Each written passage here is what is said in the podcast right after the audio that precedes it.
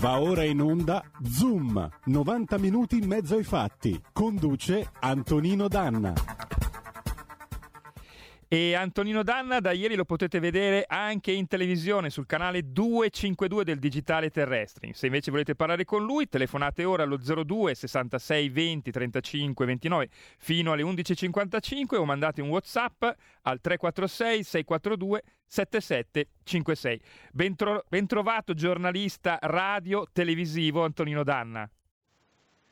Grazie, immenso condottiero, mio condottiero, amiche e amici miei, ma non dall'avventura, buongiorno, siete sulle magiche, magiche, magiche onde di Radio Libertà, questo è Zoom, novanta minuti in mezzo ai fatti, io sono Antonino Danna e questa è la puntata di mercoledì nove febbraio dell'anno di grazia duemilaventidue, cominciamo subito la nostra puntata. Ricordandovi naturalmente che intanto il sangue in ospedale serve sempre, mi raccomando donate il sangue perché salverete vite umane, chi salva una vita umana salva il mondo intero. Secondo, oltre a questo andate su w w w punto radio libertà punto net, potete scriverlo con l'accento sulla A oppure no, tanto il vostro browser vi ci porta lo stesso, radio libertà punto net o radio libertà punto net. E su questa pagina voi potrete trovare appunto eh, la sezione Sostienici e poi Abbonati.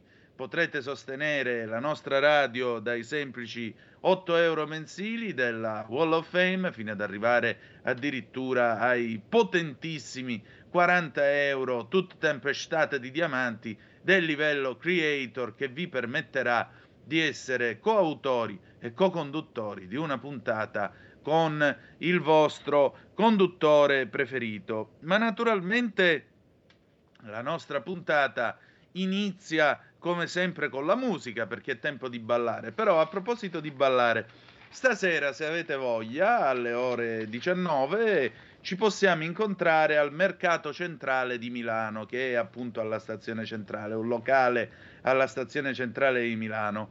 Perché? Perché avrò il piacere di moderare l'incontro di presentazione del libro Storie di una degustatrice a Stemia, che è stato scritto dalla nostra Maddalena Baldini. Quest'estate è stata mh, l'autrice di Mangiamondo al venerdì eh, nell'edizione estiva di Zoom. Il libro è edito da trenta Editori, ci sarà anche l'editore Barbara Carbone. E insomma, noi cominciamo alle diciannove, vi racconteremo tante storie di buon cibo, una sorta di personale a Marcordo, piccolo mondo antico che Maddalena ha fissato su carta, quindi se avete voglia e se vi fa piacere alle diciannove ci trovate al Mercato Centrale della stazione di Milano. Eh, cominciamo subito la nostra puntata, allora con che cosa? Ballando, perché? Perché tra poco c'è Paola D'Amico che è l'amica degli animali, come voi mi insegnate, e siccome l'animale ha a che fare, diciamo, con un certo mondo un po' gotico, e allora io vi mando in onda, niente poco di meno, salutando anche, eh, salutando anche il condottiero Giulio Cesare Carnelli delle nostre magiche, magiche, magiche onde. Bene, mandiamo in onda un pezzo del millenovecentosettantotto, T D Life, alias il maestro Tony De Vita, la sigla tivù di Strix, millenovecentosettantotto, e andiamo.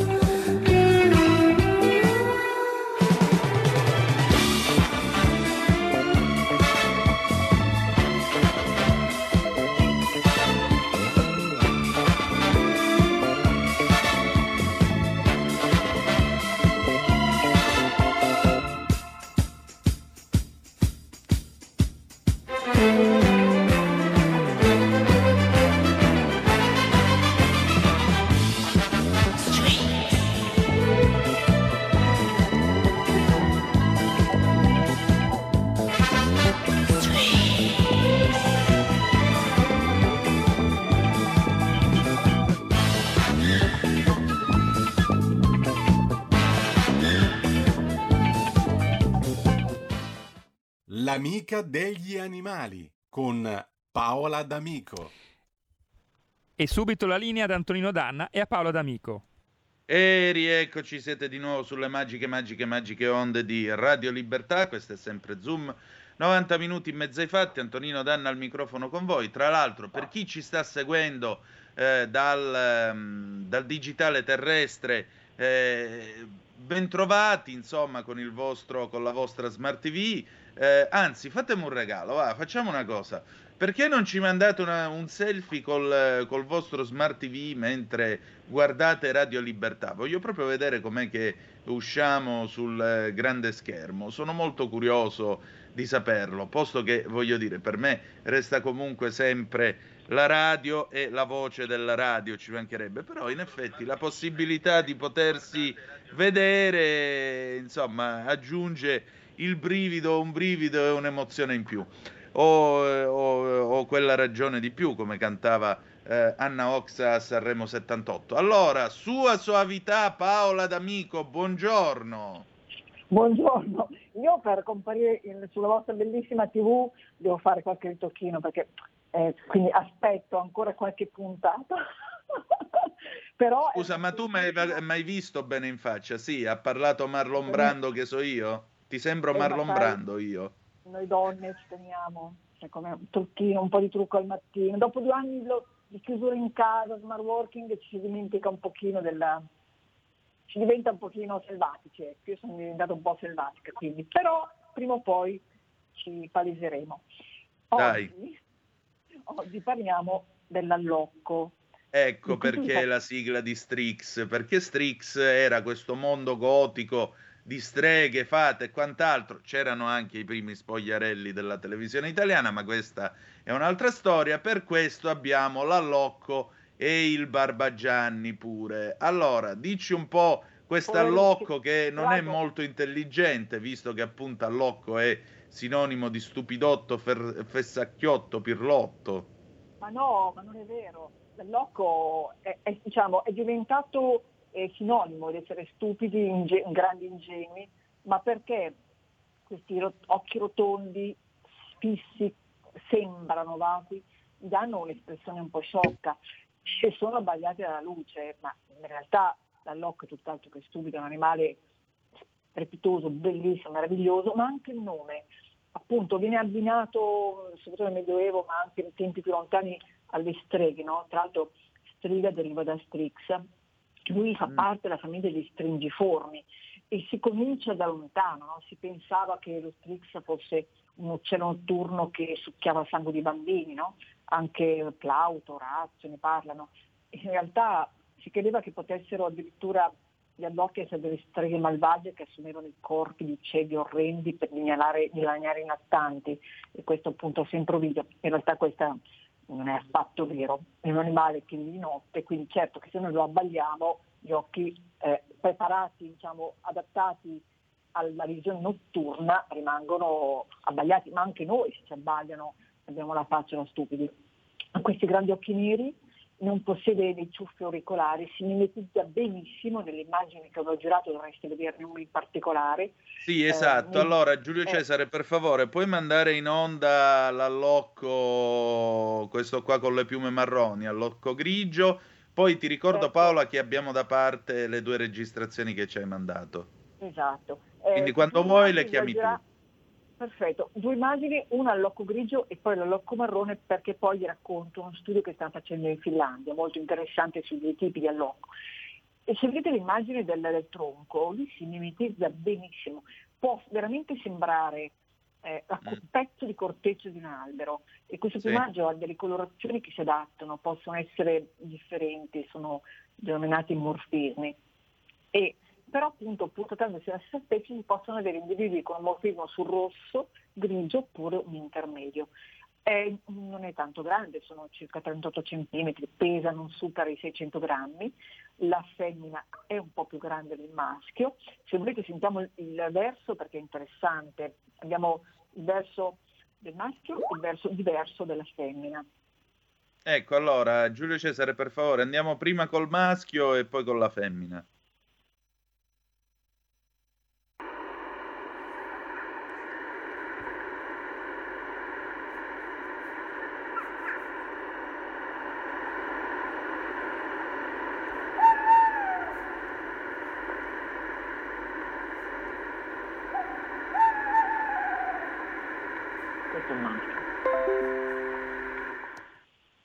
Un po' inquietante il maschio, devo dire la verità. Eh, infatti anche nei film, se ci pensate, spesso vengono abbinate colonne sonore, questi versi, eh, però impariamo ad ascoltarlo e così a sapere che di notte siamo in un bosco, loro vivono in bosco, nelle foreste, intorno a noi ci sono dei bufi.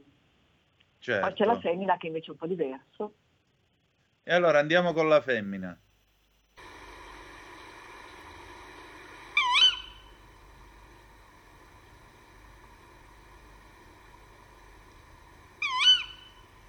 Non parlano molto, eh, visto che si no. fanno attendere. Sono molto diversi. Allora, la coppia, visto che abbiamo parlato di maschio e femmina e stiamo andando verso San Valentino, questo è un altro animale come Falco Pellegrino assolutamente fedele. La coppia resta insieme per tutta la vita.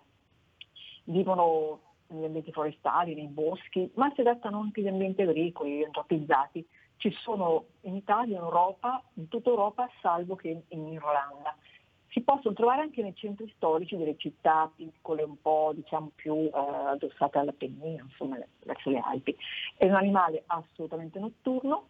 Eh, per il posatoio usa dei, delle conifere, il posatoio sulle conifere, tronchi, alberi coperti di edera, ma anche camini anfratti. E ricordiamo che è un noto predatore, molto molto efficiente perché è in grado di piombare sulla preda assolutamente senza farsi sentire.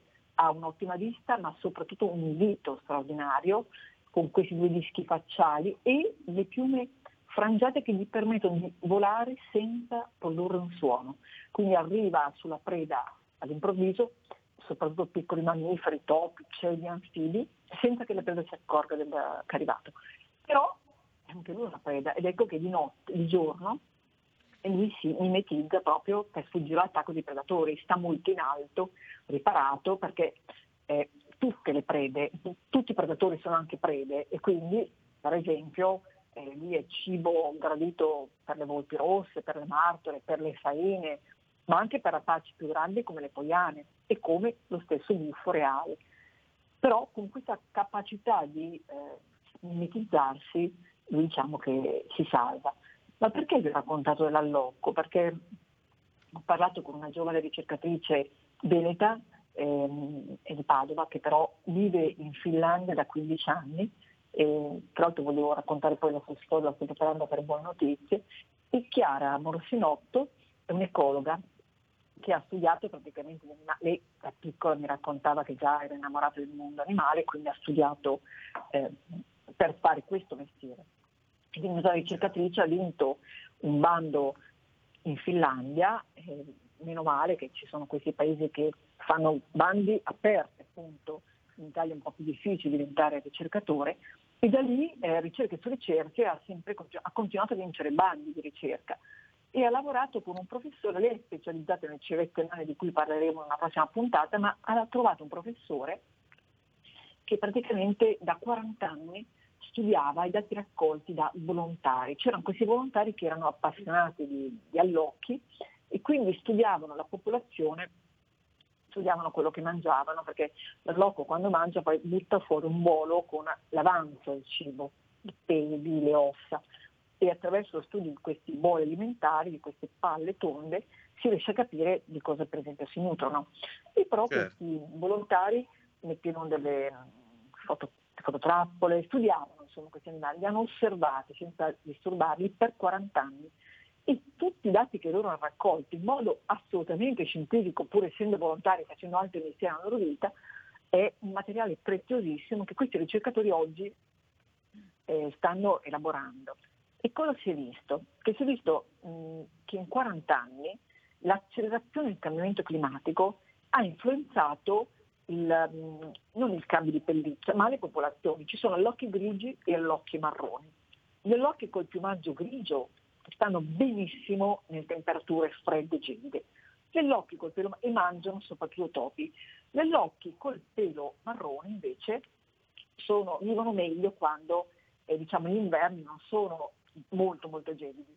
E si è visto che con il passaggio diciamo di temperature accelerate verso il riscaldamento globale la popolazione marrone sta aumentando, ma paradossalmente perché è importante studiare questo? Adesso tutti i ricercatori stanno studiando le popolazioni umane, perché noi abbiamo il climatizzatore d'estate, il riscaldamento d'inverno, quindi per noi il cambiamento climatico è ancora una parola così, è ancora una parola. L'estate ci lamentiamo, sì, le bombe di calore, però non abbiamo la reale percezione di quello che sta accadendo, che è molto più evidente sulle popolazioni animali, che intanto vivono meno e poi sono più esposte, perché, ripeto, non hanno il climatizzatore per rinfrescarsi e la stufa d'inverno. Cosa accade? Che eh, quindi da quaranta anni c'è questo problema che si è visto sugli allocchi. Lo studio sull'allocco ha aperto la strada allo studio su tutte le altre specie animali, ma eh, perché Eh, paradossalmente lo dicono, se dovessero domani cambiare le temperature e sparire le popolazioni degli allocchi grigi, no? In un, utopisticamente diciamo una utopia non bella, cosa accade? Accade che chi si mangia più tutti questi piccoli topi roditori che sono tenden- tendono a crescere, insomma, diciamo che come i topi pochi altri animali, no? Si riproducono e crescono e ci sono sempre ovunque. E quindi noi andremo veramente a dissestare tutto l'equilibrio del sistema, dell'ecosistemico, e non ci pensiamo, siamo già in ritardo comunque. Ecco perché è interessante questo tipo di ricerche. Se loro hanno visto i cambiamenti quando gli inverni non sono rigidi, praticamente gli allocchi eh, grigi sono ridotti di numero e crescono invece gli allocchi marroni, con ricadute però su tutte le altre specie animali. Ecco, loro hanno aperto la strada da quaranta anni all'analisi del mondo animale, cosa succede con il cambiamento climatico. Ora tutti si stanno preoccupando di vedere come le specie animali stanno cambiando, ma anche vegetali, perché eh, la fioritura viene anticipata. Adesso per esempio, se guardate, c'è un inverno un po' strano, giornate di caldo, si vedono già le prime gemme, ma se questo influirà diciamo sul, sui bruchi che si nutrono di, de, delle gemme, quindi sulle farfalle, c'è tutto il mondo risulta diciamo ribaltato. Ecco, questa ve la volevo raccontare perché è una ricerca interessantissima, e pensare che ci sono giovani italiani che sono primi diciamo eh, in questi studi fa molto piacere. eh, Paola, Antonino, abbiamo due chiamate al volo, tre minuti alla pubblicità. Vai. E allora, pronto, chi è là? Eh, chi vuol che sia? Oh, immenso, buon Manzoni, eh, immenso. Buon dì. Oh, immenso. Allora no, volevo porre un, un altro animale strano, no strano, un animale sconosciuto, che è un pesce di fiume, un pesce di fiume che si chiama Pigo. Pigo? Siccome si, si chiama Pigo, Pigo, il Pigo è un pesce di fiume, è un pesce di fondo, vive, vive nei fiumi sul fondo. Ma siccome settimana scorsa... Eh, ma non con lei, con l'altra persona che si occupa di cibo, mi avete preso per Gemma Gaetani per... eh la Gaetani, sì, mi avete preso per il culo perché gli ho chiesto della tinca. Non sa la differenza tra un ciprinide e un carpide, e cioè, siccome non sa la differenza è inutile che faccia dei commenti idioti la Gaetani, ecco. Non sa la differenza e non sa come si pescano, e non sa dove si pescano, e non sa perché non si possono pescare con determinate esche.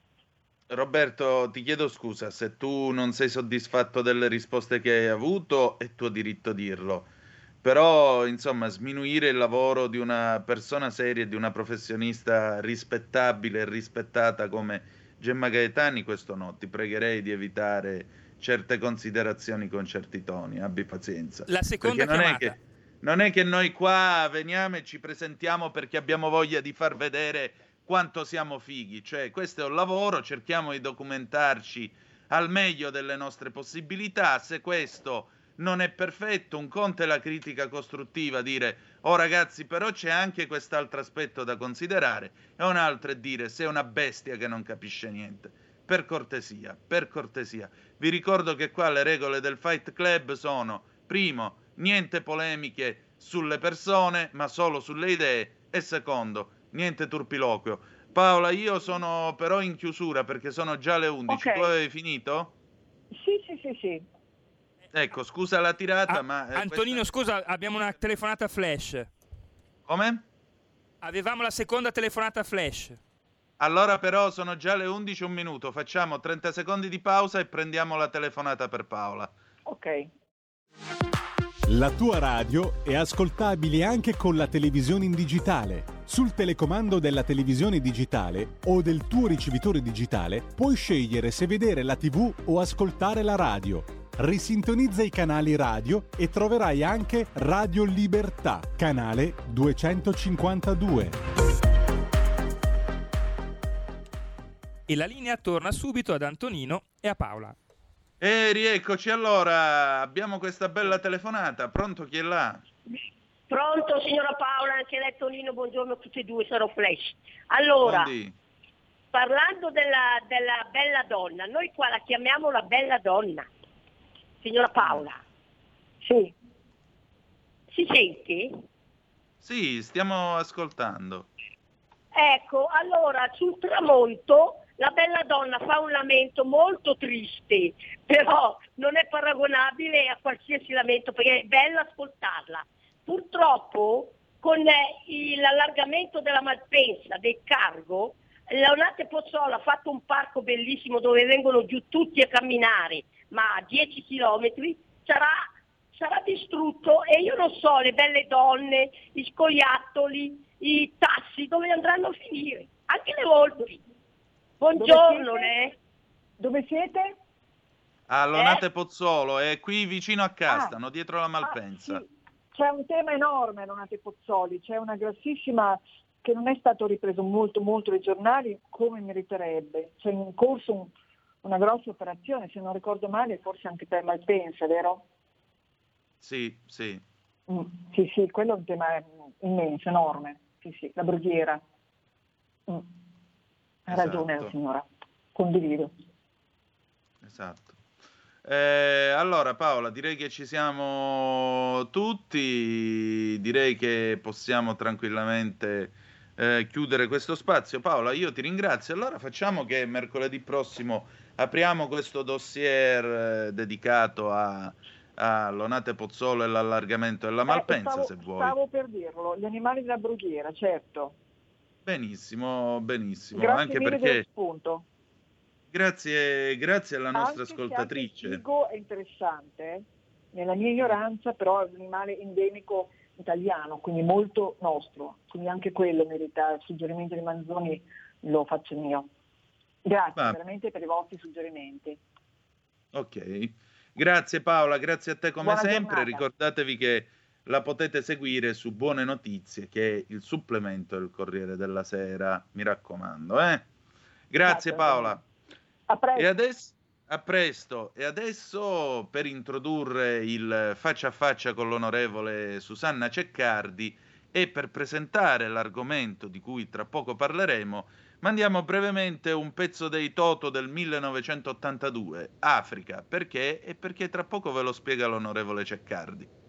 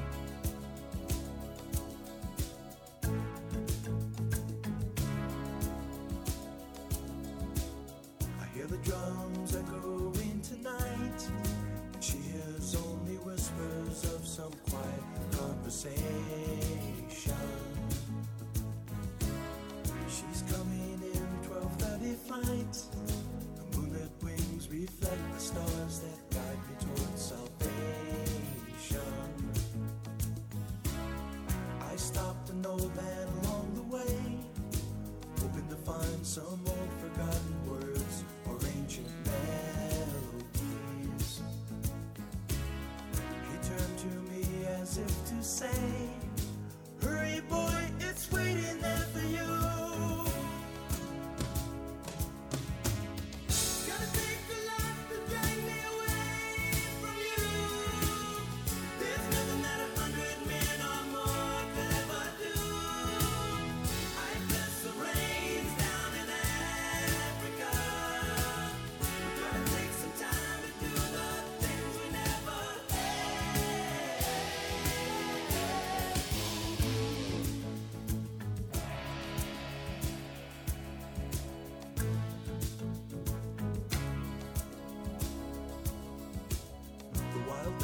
Dogs cry out in the night as they grow restless, longing for some solitary company.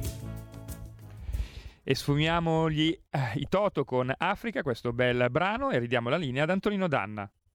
I pass the rains down in Africa. Era il millenovecentottantadue, i Toto cantavano questa canzone. L'autore di questa canzone inserì questa frase, dice: io ho passato la stagione delle piogge, ho vissuto la stagione delle piogge giù in Africa, perché questa frase era una frase che gli ripeteva un suo precettore al college in Inghilterra, che era stato missionario in Africa. I missionari ogni giorno eh, fanno il loro dovere e alcuni di essi muoiono. E poi ci sono degli italiani che missionari non sono, ma svolgono lo stesso una missione di amore, di civiltà, anche nel segno dei valori del nostro paese, che è un paese comunque improntato, almeno si spera ancora, alla solidarietà e all'aiuto del prossimo, e ci lasciano le penne. Uno di questi è l'ambasciatore Luca Attanasio, che è morto l'anno scorso in un'imboscata appunto mh, in Africa, e insieme con lui anche il carabiniere eh, Vittorio Iacovacci, che gli faceva da scorta. Ora, eh, da tempo si cerca di capire che cosa sia effettivamente accaduto eh, nell'agguato in cui l'ambasciatore ha perso la vita, e proprio perché eh, la, c'è qualcuno che vuole la verità sia in Congo che fuori dal Congo, beh, c'è un'eurodeputata che ha preso molto a cuore questa vicenda fin dai primi giorni, subito dopo mh, la morte dell'ambasciatore Attanasio.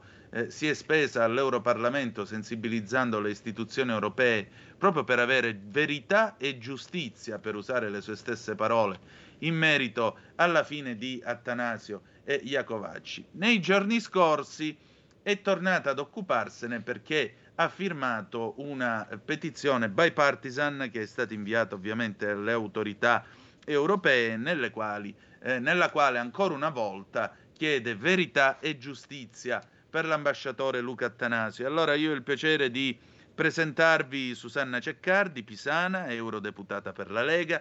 Dice di sé: combattiva, determinata e irriverente, non la do vinta ai prepotenti.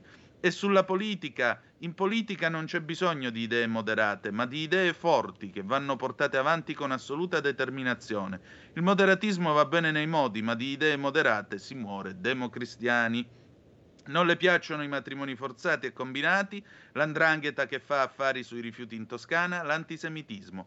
Studi classici, da sindaco di Cascina ha concesso la cittadinanza onoraria a Magdi Allam. Sbarcata in Europa nel duemiladiciannove, fa parte della Commissione per gli affari esteri e la delegazione per le relazioni con Israele, nonché quella per le relazioni con i paesi del sud-est asiatico e l'ASEAN, l'Associazione delle Nazioni del Sud-Est Asiatico. Ha di recente firmato appunto questo appello bipartisan, e allora, visto che fin dall'inizio, onorevole, lei che eh, si è battuta per avere verità e giustizia, a che punto siamo? E soprattutto, prima di cominciare la nostra conversazione, mi dice un uccellino da Bruxelles che domani, in occasione del giorno del ricordo dei nostri esuli istriani, ce ne occuperemo anche in questa, pun- in questa trasmissione, ve lo preannuncio, lei ha organizzato un evento a Bruxelles su questo, o mi sbaglio? Buongiorno intanto e benvenuta. Buongiorno, grazie eh, a tutti gli ascoltatori, grazie per l'invito alla trasmissione. Eh, bello il quadretto con cui mi avete presentata. Eh, sì, sono membro della Commissione Affari Esteri, quindi ci occupiamo di molti casi di italiani eh, spesso eh, vittime di ingiustizie o addirittura dimenticati eh, in giro per il mondo. Eh, il caso Attanasio è un caso che ha scosso le coscienze in tutta Italia, e c'è un padre eh, che recentemente ha fatto anche delle interviste, cui parole commuovono tutti, perché chiede semplicemente verità e giustizia per suo figlio, e ci uniamo al suo coro, al suo appello, per chiedere anche noi verità e giustizia per Luca Attanasio. I nostri ambasciatori nel mondo, io ogni volta che sono in missione internazionale con il Parlamento europeo eh, cerco sempre di contattare i nostri ambasciatori e di fargli visita, perché effettivamente molti di loro sono in zone molto eh, critiche, pericolose. Un eh, saluto anche a Stefano Stucci, che è console a Jeddah che è stato colpito da un attentato terroristico tre anni fa, e mh, quindi sono veramente, al, molti di loro sono in prima linea, e questo lo ha dimostrato e ricordato Luca Attanasio con il sacrificio della sua vita. Era un ragazzo, un uomo che si spendeva molto per i diritti umani e anche per il nostro paese, per rappresentare al meglio il nostro paese. Purtroppo le, i contorni della vicenda sono ancora poco chiari. Eh, si stanno susseguendo in questi giorni, eh, dopo gli arresti di alcuni suoi attentatori, alcune interviste e alcune testimonianze che vedono eh, una certa responsabilità rispetto ai protocolli di sicurezza utilizzati. Eh, quindi si è messo a rischio inutilmente e ingiustamente la vita di Attanasio e, e di Vittorio Iacovacci, il, cala- il carabiniere, eh, e eh, non dimentichiamo neanche l'autista congolese Mustafa Milambo, che sono i tre eh, morti nell'attentato. Noi abbiamo chiesto ulteriore sensibilizzazione non solo alle autorità italiane, che comunque seguono chiaramente da vicino la vicenda, ma anche alle istituzioni europee, perché sì, spesso anche in Europa si eh, presta attenzione a tutti i casi dei dimenticati del mondo, ma quando sono europei o quando sono italiani a volte questo avviene meno. Ecco, noi invece vogliamo difendere i nostri italiani, quindi con una lettera di sensibilizzazione insieme a tutti i parlamentari italiani, quindi veramente un appello bipartisan, come hai detto poco fa, Abbiamo, eh, abbiamo chiesto luce su questa vicenda. Esatto. E poi l'altra mh, iniziativa a cui sono legata eh, per il giorno del ricordo, domani è il dieci febbraio, quindi sì. eh, è istituita con legge del duemilaquattro la giornata eh, del, eh, del ricordo per le vittime delle foibe e gli esuli istriano-giuliano-dalmati.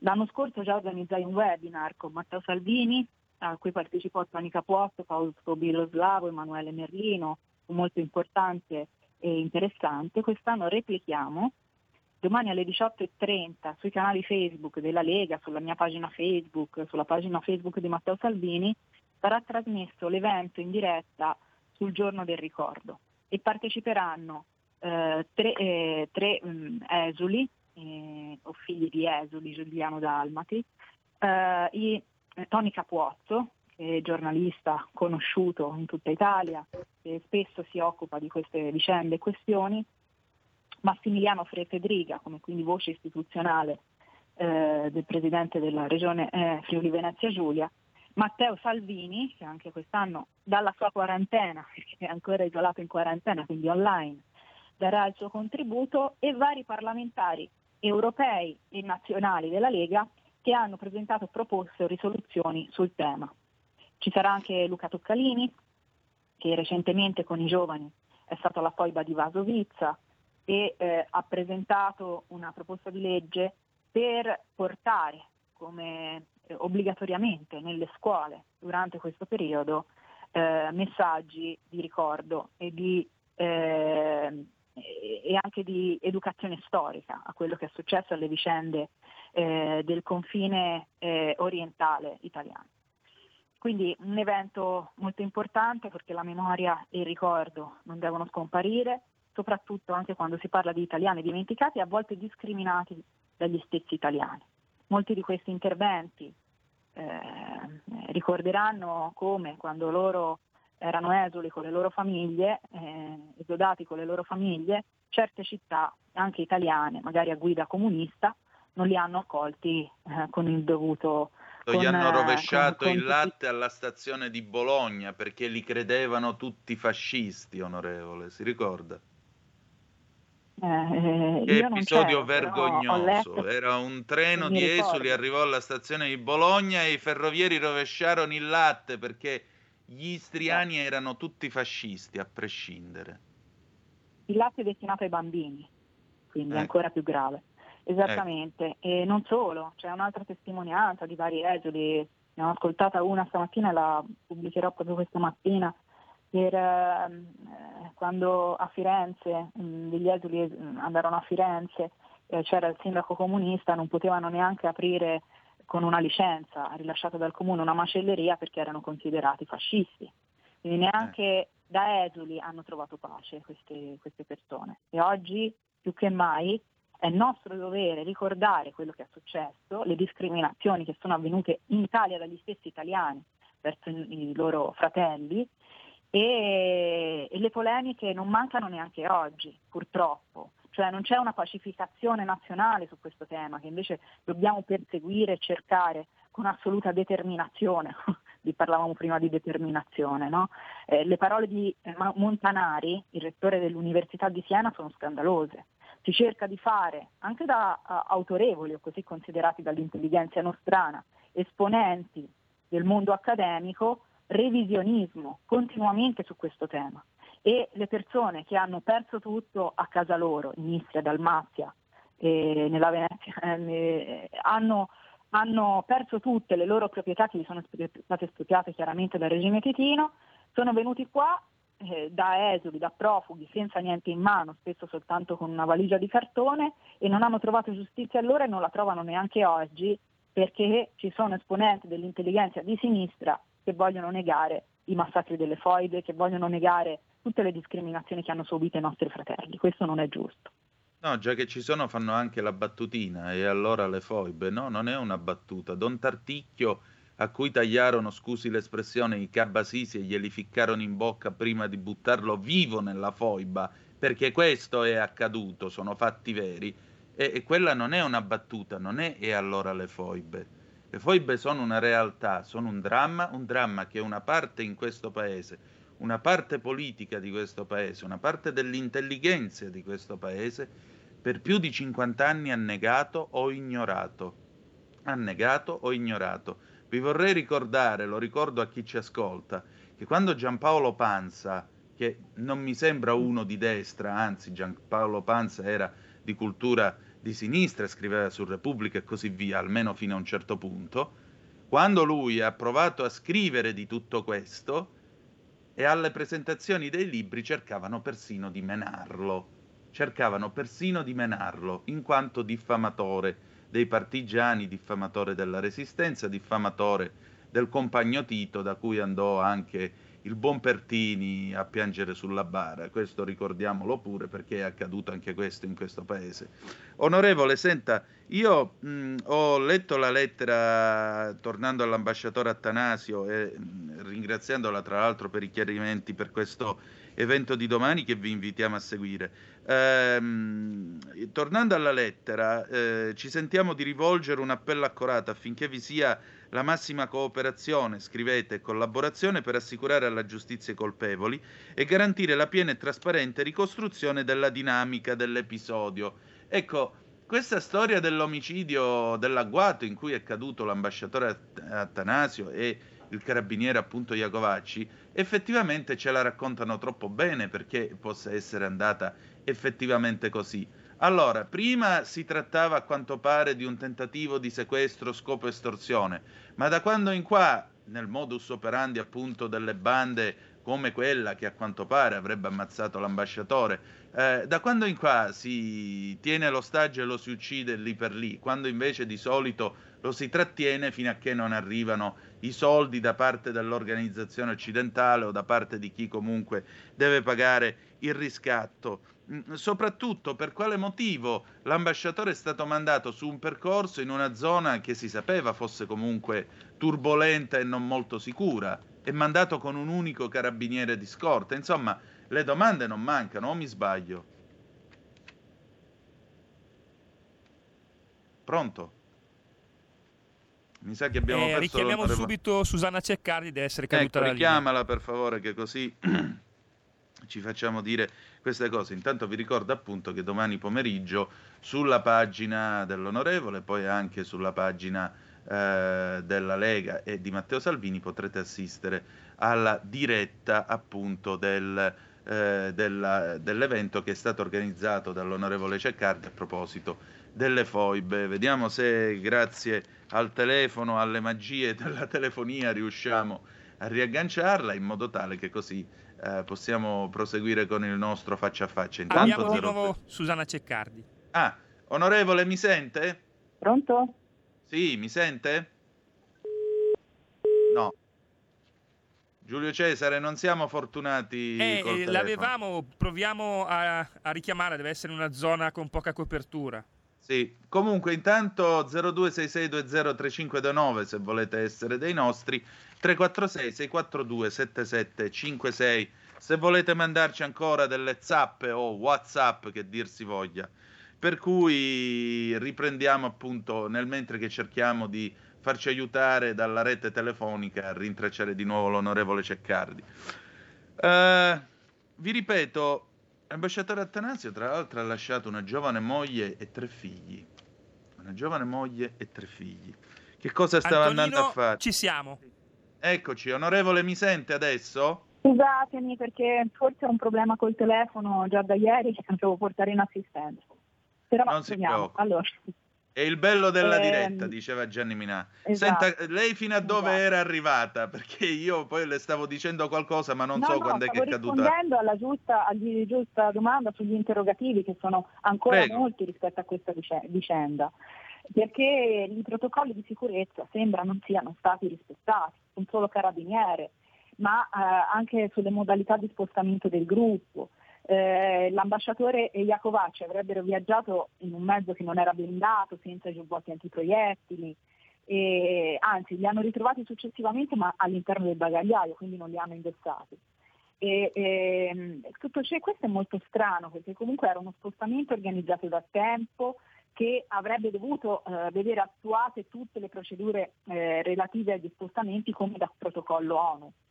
Eh, addirittura nella lista dei partecipanti della spedizione che hanno ritrovato ex post successivamente non sono stati ritrovati i nomi di Iacovacci e di eh, dell'ambasciatore Attanasio. Questo perché sembra che per eludere un aggravio di costi, di procedure, abbiano eh, la, la, l'azienda eh, che si occupava della sicurezza l'in loco abbia omesso i loro due nomi per sgravare le procedure. Questo sarebbe molto grave, molto grave.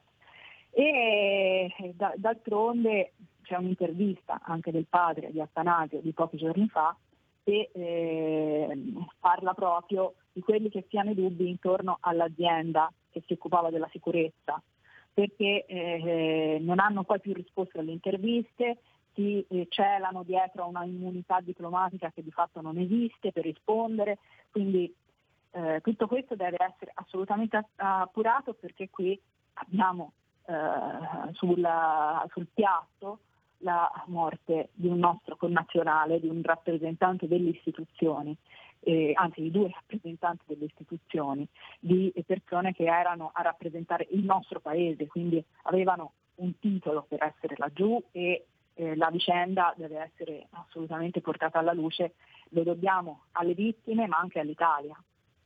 Esatto, e infatti io vorrei sottolineare una cosa, sempre nella lettera che eh, avete firmato in modo bipartisan, non è che la lettera degli eurodeputati è indirizzata solo alle istituzioni europee, ma è, inditu- è indirizzata eh, in particolare anche all'Agenzia PAM, Programma Alimentare Mondiale delle Nazioni Unite, e la stessa ONU nel suo complesso, affinché non venga mai meno lo sforzo di tutti per accertare pienamente la verità.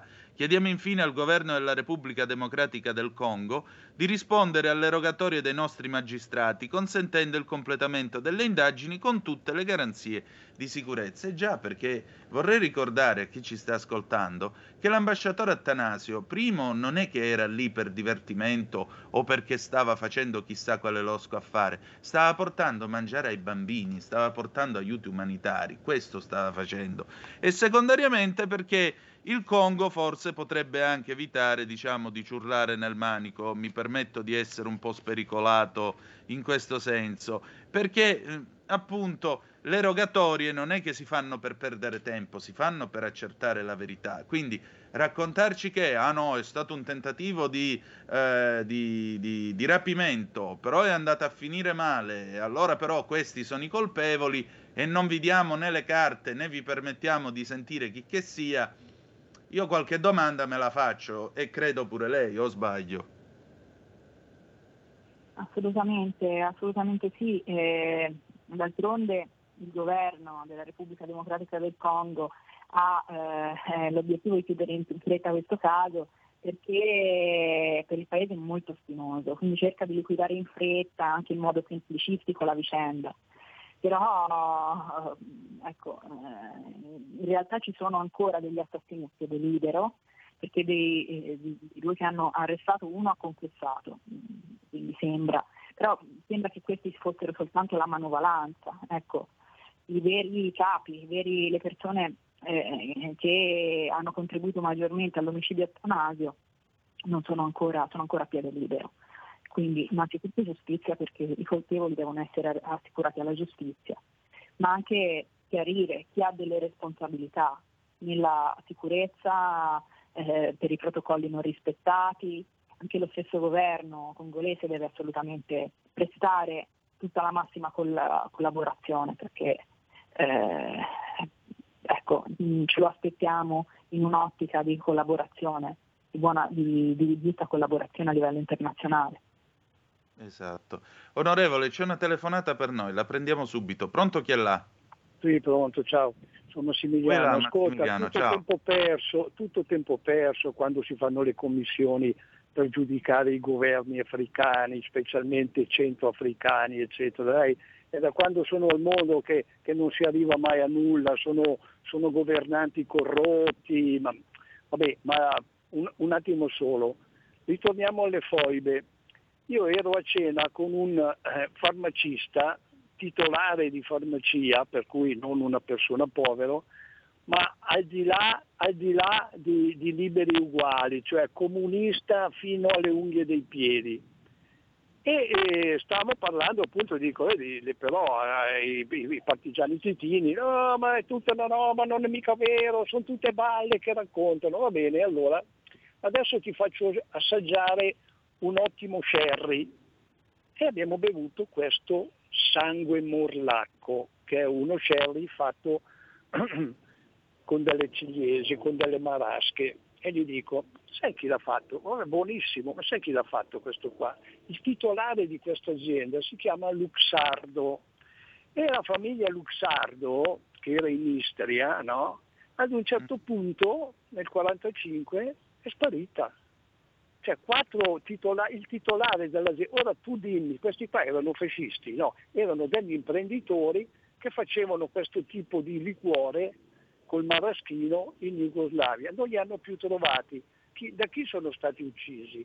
Chi li ha fatti fuori? Spiegamelo. Ma no, sono tutte balle, non c'è niente da fare, sono dei negazionisti assoluti. Ti saluto. Grazie. Eh, onorevole, prego. Mi sembra sì, che ci sia una corsa, una corsa alla vacri di coscienza. Dall'altro lato però, perdonami Massimiliano, io non sono d'accordo, si può sempre fare qualcosa, e soprattutto la domanda più pericolosa che puoi rivolgere a un essere umano è perché. Per cui noi questa domanda pericolosa sulla vita di due uomini la dobbiamo porgere ai congolesi. Prego onorevole. E sulla prima considerazione, Mm, credo che ognuno di noi dovrebbe innanzitutto mettersi nei panni dei genitori, delle persone che gli, dei familiari, de, delle persone che gli sono vicine. Tutti vorrebbero sapere eh, non solo che si ponesse questa domanda perché, ma anche che ci fosse una risposta. Se tutti fossimo nei panni del padre di Attanasio o degli altri nostri connazionali morti ingiustamente. Quindi eh, noi questa domanda dobbiamo porre, ma soprattutto dobbiamo cercare di ottenere risposte. E per quanto riguarda invece il negazionismo sulle foibe, sulla vicenda, è purtroppo, come dicevo prima, ancora molto molto attuale. E mentre invece, per fortuna, no, come, come hai ricordato, io sono anche nella delegazione Israele, seguo da vicino le questioni che riguardano la memoria, per fortuna questa mh, coscienza c'è sul giorno della memoria, sui vittime, sulle vittime dei campi di concentramento. Però eh, al contrario questa pacificazione nazionale, questa memoria condivisa, purtroppo oggi si fatica ad averla sul caso delle foibe e del, della vicenda dell'esilio. E noi dobbiamo continuare a chiedere non solo perché, ma anche a ricordare quello che è successo, perché fino agli anni, a dieci venti anni fa nelle scuole di tutti i gradi nessuno sapeva, nessuno insegnava che cosa fossero state le foide. Io stessa che ho fatto il liceo negli anni, da, eh, negli anni duemila, negli anni duemila non, eh, non se ne parlava a scuola. E nessuno, eh, in un liceo comunque classico, dove ecco, l'insegnamento è anche completo in questi, in questi casi, ecco, delle foide nessuno ne ha parlato. E oggi spero che anche attraverso le proposte di, Lega del, di, di legge della Lega, che invitano invece a rendere obbligatorio l'insegnamento del, eh, del, di queste vicende sul confine orientale, Eh, si, si abbia una coscienza condivisa e soprattutto i giovani possano accedere alle informazioni storiche. Verità e giustizia. Onorevole, grazie per il suo impegno e grazie per il suo tempo. Grazie a voi per tutto. Buona trasmissione. Alla prossima. Grazie. E adesso andiamo in pausa e torniamo tra poco. We'll be right back. Stai ascoltando Radio Libertà, la tua voce libera, senza filtri né censura. La tua radio.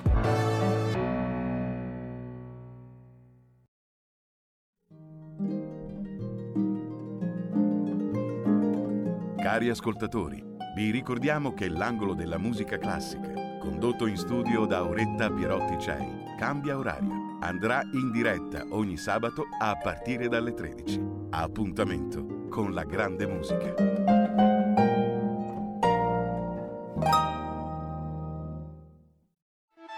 Stai ascoltando Radio Libertà, la tua voce libera, senza filtri né censure, la tua radio.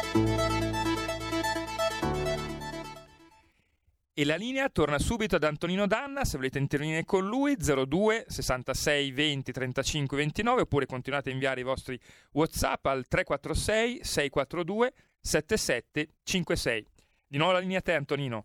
Grazie condottiero, mio condottiero. E allora, rieccoci, siete sempre sulle magiche, magiche, magiche onde di Radio Libertà. Questo è sempre Zoom, novanta minuti in mezzo ai fatti. Antonino Danna al microfono con voi. Mi sembra che le parole dell'onorevole Ceccardi siano state alquanto chiare e alquanto precise. Eh, io aggiungerei una cosa a margine di quello che ha detto lei anche sul tema delle foibe.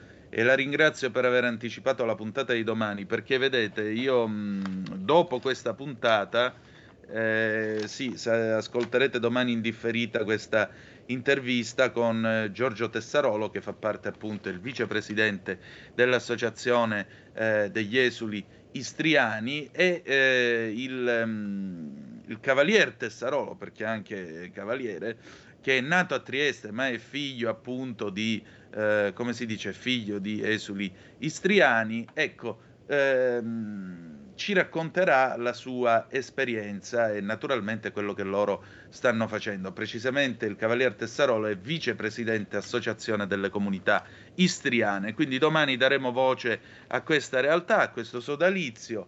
E permettete, io metterei accanto agli esuli istriani, che vennero trattati e bollati tout court come fascisti, anche tutti gli altri italiani d'oltremare, quindi gli italiani che sono nati in quello che fu l'impero italiano, eh, quindi Eritrea, gli italiani dell'Asmara, gli italiani d'Etiopia, gli italiani di Somalia, che sono dovuti scappare via letteralmente dalla Somalia, eppure avevano, credo in maniera anche abbastanza efficiente, portato lavoro, cercato di generare economia, benessere. E vi vorrei ricordare che la Repubblica Italiana ha avuto una colonia. Non è vero che noi, finito il colonialismo, non abbiamo più avuto le colonie, perché vi vorrei ricordare che tra il cinquanta e il sessanta l'Italia ha avuto la cosiddetta AFIS, cioè Amministrazione Fiduciaria Italiana della Somalia.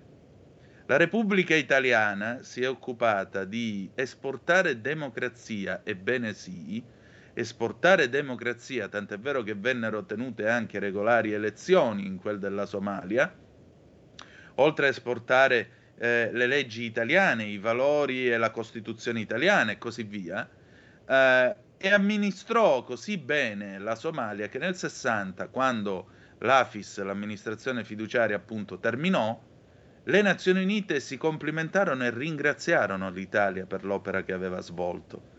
Vi dirò di più, io ho parlato col colonnello Saverio Cucinotta, che è stato nostro ospite, vi ricorderete, abbiamo fatto una puntata nella prima stagione in diretta da Mogadiscio, e io poi l'ho incontrato qualche tempo fa. A proposito, lo saluto, gli preannuncio che lo chiamerò a breve, così facciamo un ulteriore eh, passo avanti, un'ulteriore collaborazione eh, qui in radio. Ecco, vi dico, lui mi ha detto, dice, io ero a Mogadiscio e tanti ci dicono Eh, com'è che l'Italia, perché l'Italia non ci, non ci è così vicina, perché hanno bisogno dell'Italia, i somali chiedono più Italia e più vicinanza dell'Italia.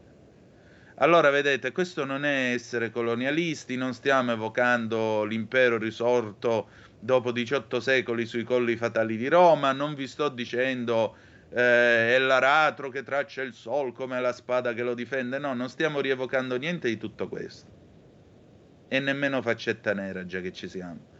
Però sto dicendo che tutti quegli italiani che erano lì e che poi per le vicende della storia sono dovuti scappare e rientrare in Italia, esattamente come gli esuli istriani, sono stati considerati più o meno tutti una manica di fascisti o fascistoidi e come tali dimenticati. Quanti italiani di Libia nel settanta sono rimpatriati di corsa e sono scappati di corsa da quella che era la cosiddetta quarta sponda, perché Gheddafi, preso il potere l'anno prima, l'anno dopo ha cacciato tutti quanti e si è appropriato delle proprietà degli italiani, degli uliveti degli italiani, delle fabbriche degli italiani. Ne vogliamo parlare?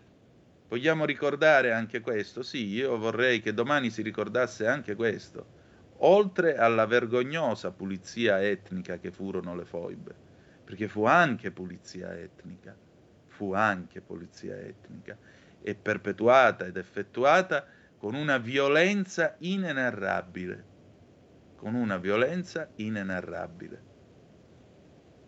Per cui, mh, pensate per esempio anche all'eccidio di Porcius, in cui i partigiani di una parte e dell'altra si sono sparati e ammazzati tra di loro.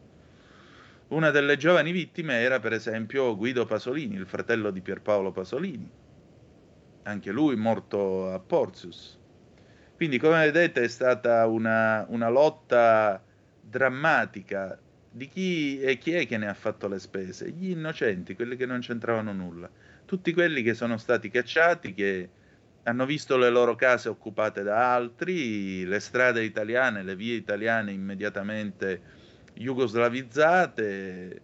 Eh, fa una certa impressione vedere le carte di oggi che hanno i nomi in croato, eh, eh, cioè in sloveno, e, e, e sotto però tra parentesi Pola, Pisino, Buie e così via, Fiume, Zara, tutti paesi che erano appunto Italia, tutti i posti che erano Italia, come anche la Valle del Roia, che è stata forzosamente francesizzata dopo il quarantasette, quando è stato modificato il confine. Paesi come Breio sono diventati immediatamente Brühl, Brühl, come si dice ora. Scusate, il mio francese non è molto perfetto. Fontana, Fontan, Saorgio, Saorge, e così via. Eppure sono italiani pure loro, ma la Repubblica Italiana in tutto questo tempo ha fatto finta che la cosa non la riguardasse minimamente, non la riguardasse minimamente.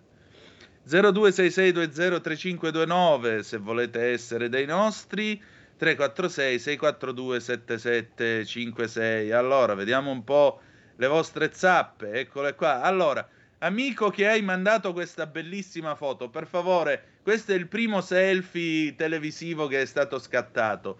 Per cortesia, Giulio Cesare, mandali in onda. Chi sei tu a bordo di questo camion in sosta? Chi sei? Appalesati, voglio sapere chi tu sia, perché ti ringrazio per questo bel selfie che hai mandato dal tuo televisorino, dal tuo smart tivù.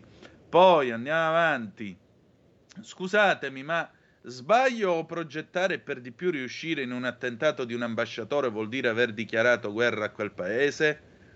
Beh, se non è dichiarargli guerra, quantomeno andarci molto vicino. Ecco qua, guardate questo nostro ascoltatore, io non ho capito chi tu sia, non ti potevi firmare così diciamo anche chi sei e dove sei, perché vedo che sei fermo sull'autostrada, quindi buon viaggio e buon lavoro, già che ci siamo. Permettete, salutiamo tutto il popolo dell'autostrada, dai camionisti ai eh, rappresentanti, a chi si muove, agli autisti di autobus, a chi si muove tutti i giorni lungo il sistema autostradale del paese. Salutiamo quelli che stanno andando in treno, che stanno viaggiando su un treno e ci ascoltano magari anche attraverso la nostra app. Fate buon viaggio. Antonino, scusa, ma abbiamo due chiamate, poi sta arrivando in studio anche Carola Rossi. Ah, benissimo, allora due telefonate, pronto chi è là? Sì, pronto, ciao, sono Fabrizio di Sabbio Chiese. Oi, ben trovato. Sì, ciao. Ascolta, quando si parla di resistenza, di partigiani e di lotta di liberazione, bisognerebbe sempre rifarsi ai fatti storici. Allora, ci sono stati partigiani cattolici, partigiani monarchici, partigiani fiammeverdi, partigiani che erano quei soldati che invece di che non sono stati internati in Germania e che invece di aderire al fascismo militarono nelle brigate partigiane. E quelli sicuramente volevano portare la democrazia in Italia, portare la libertà. Poi d'altra parte c'erano le brigate Garibaldi, c'erano i partigiani comunisti, la cui intenzione era sì cacciare i fascisti e poi imporsi con un'altra dittatura, e questo è un fatto storico acclarato, perché esatto. Quando Giampaolo Pansa ha scritto Il sangue dei ginti, eccolo, ha parlato tra i ventimila e i sessantamila omicidi perpetrati dopo la fine della guerra o durante comunque... Triangolo della morte nell'Emilia, sì. Ricordiamo anche quello, esatto. a... E lì ci sono stati finita. omicidi omicidi a carico di giovani preti, di ragazzini, di ragazzine stuprati, massacrati di botte, solamente perché magari prima ingenuamente avevano aderito al fascismo.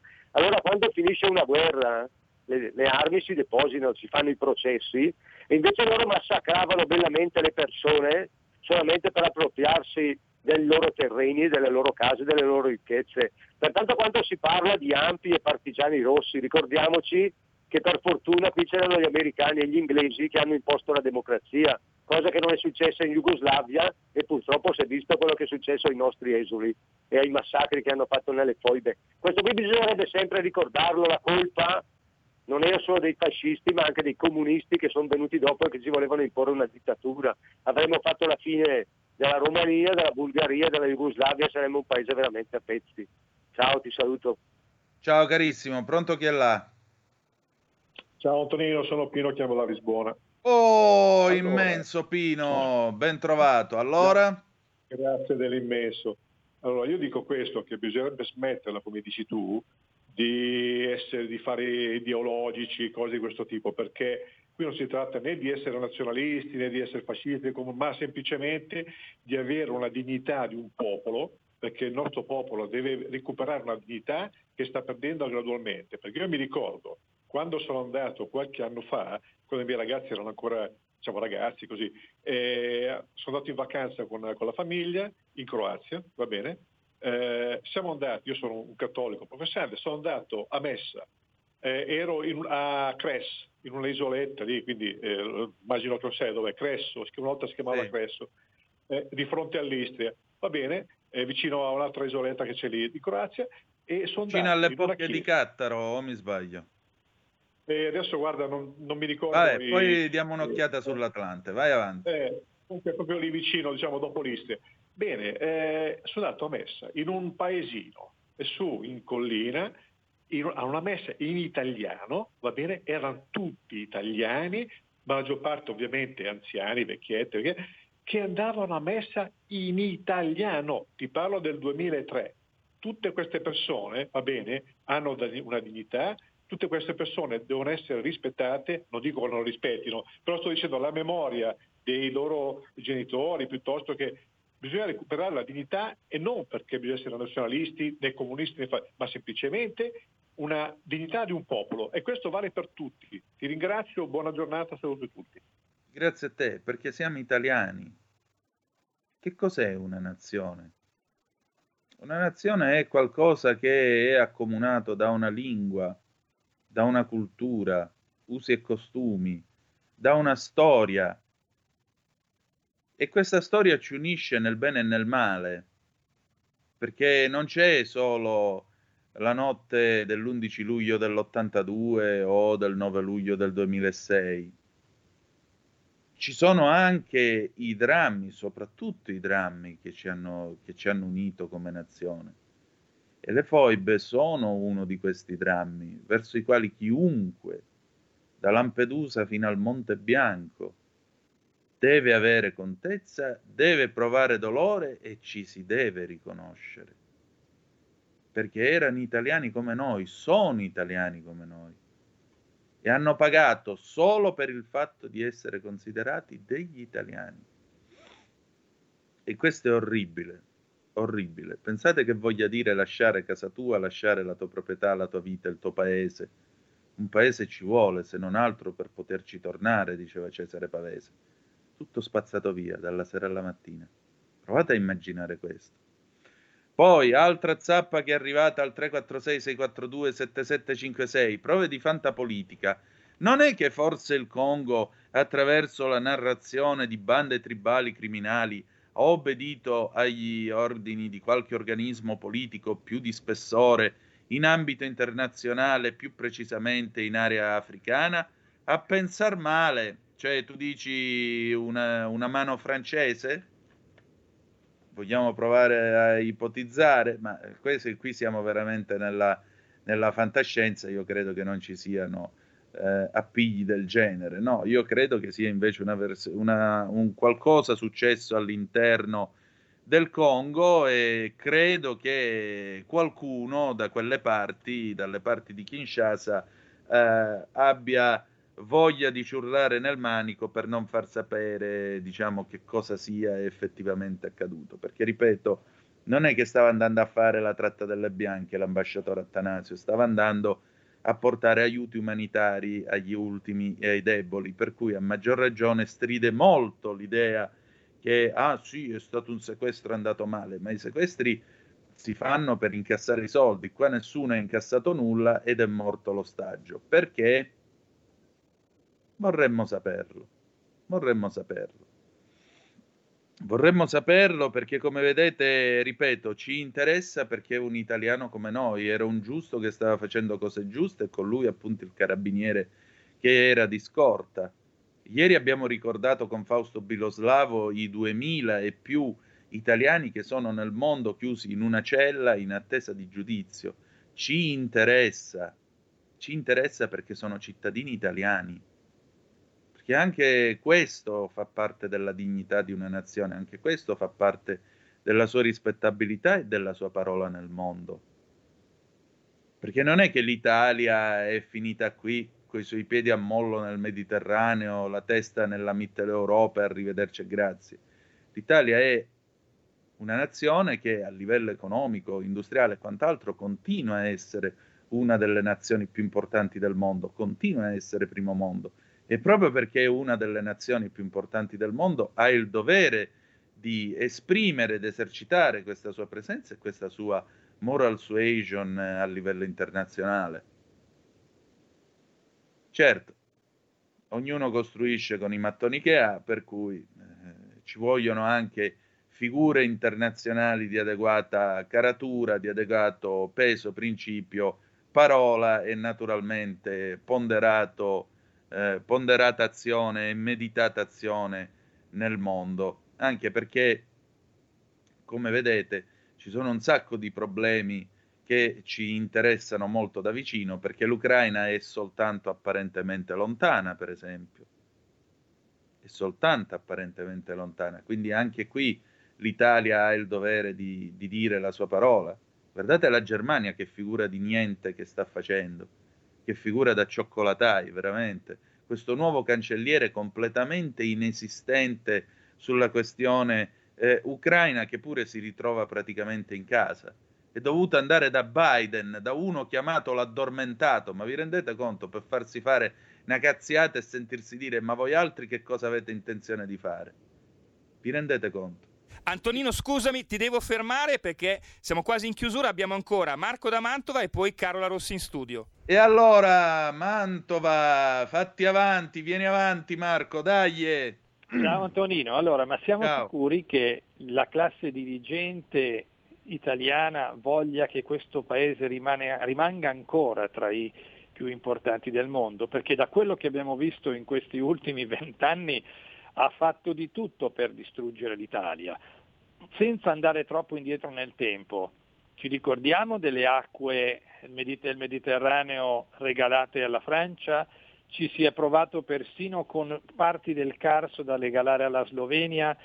Ci ricordiamo, come hai detto te, di come si comporta l'Italia sui fronti internazionali, come è successo con i due, i due militari La Torre e Girone e, e i tanti italiani, come hai detto te, che languono nelle patrie galere di altri stati senza aver fatto niente.